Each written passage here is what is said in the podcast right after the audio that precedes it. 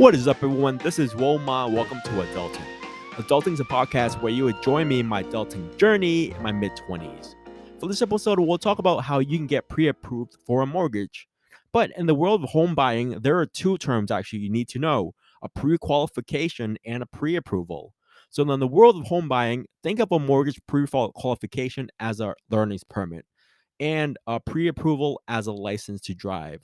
So a pre-qualification letter can get you on the road to home ownership, but it doesn't prove that you can go that distance. So with a pre-approval letter, you're in the fast lane. It lets real estate agents know and home sellers know that you're serious about buying a home. But let me talk about pre-qualification first. So pre-qualification is a good first step to know how much money you can actually get a loan, and that's more of an estimate. So you tell the lender about your credit, debt, income, and assets, and the lender estimates whether you can qualify for a mortgage and how much you can borrow. But a pre approval is the next step that gives you a thumbs up during your pre qualification. So during the mortgage pre approval pro- process, a lender pulls a credit report and reviews the documents to verify your income, assets, and debt. So that pulling a credit report, it pulls a hard query on your credit score. So that's why when you get that pre-approval letter, you have 60 to 90 days um, to actually shop for a home.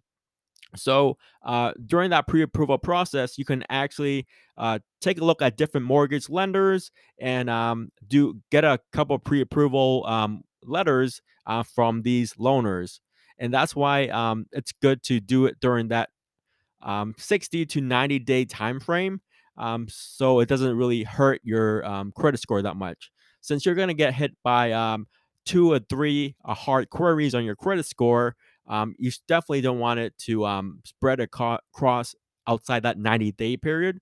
Um, so it doesn't really hit you that hard. But pre approval is not guarantee that you'll be giving a loan and your mortgage can still be denied. So uh, a home appraisal must be completed before a loan to close, ensure that you're not paying more for the home that's worth. But I'll talk about um, what is a pre-approval letter. So once you're pre-approved, your mortgage lender will issue you a pre-approval letter. So this document indicates the type of loan and amount of loan you're approved for. Um, um, and this pre-approval letter indicates to both real estate agents and home sellers that you're financially able to buy the home, and it's expected expected that pre-approval, pre-approval letter will accompany you for the offer that you will be making for that home loan. So, how do you get pre approved for a home loan? Um, first thing is uh, get a free credit score. Um, when you're buying a home, it's it's great to know how much uh, what's your credit score uh, before reaching out to a lender. Uh, credit Karma is a great app that I use. So um, where you can uh, understand uh, what's your credit score. A credit score of at least 620 is recommended. A high score will qualify you for a, a better interest rate. So generally, a score of 740 or above will enable will enable most borrowers to qualify for the best mortgage rates. So when getting pre-approved for uh, a loan, they're definitely going to check your credit history. So uh, definitely check to see if there's any errors and see if there's any delinquent accounts work and uh, you can work with creditors uh, to resolve those issues uh, before applying. Most important is actually um, knowing your debt to income ratio. So, your debt to income ratio or DTI is a percentage of gross monthly income that goes towards paying debt, including credit cards, student loans, car loans. So, understanding your uh, debt to income ratio can estimate uh, your current debts and the prospective mortgage. So lenders prefer uh, borrowers with a debt to income ratio of 36% or below.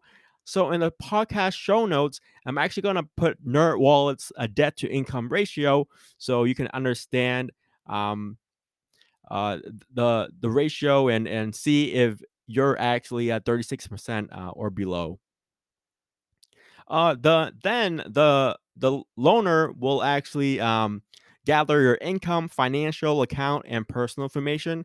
So that includes social security number, current addresses, employment employment details, and uh, any and if you do have a co-borrower co-borrower, uh, they will also ask for that person to give that information. You also need bank and investment confirmation to show your proof of income. So after giving all these information, then you can get that pre-approval letter. Um, that includes your W 2s and 1099s if you have additional income and pay stubs. Um, usually they ask for two years of continuous employment. Um, but if you're self employed, you definitely have to provide um, t- uh, two years of income tax returns. Um, they usually ask you uh, uh, up to two years of your W 2s. Um, but if your down payment is coming from a gift or a sale of an asset, you definitely need a paper trail to prove that. But uh, when getting a pre approval, it's really important to contact more than one lender. So that's why you should um, ask your friends and family to see what's what's the best lender out there. Um, when comparing offers with multiple, multiple lenders can help you compare rates and fees that can save you thousands of dollars over for that 30 year mortgage. So going through the pre-approval process shouldn't hurt your um, credit score that much, but it, it might it might go down a tad bit since of that hard qu- query.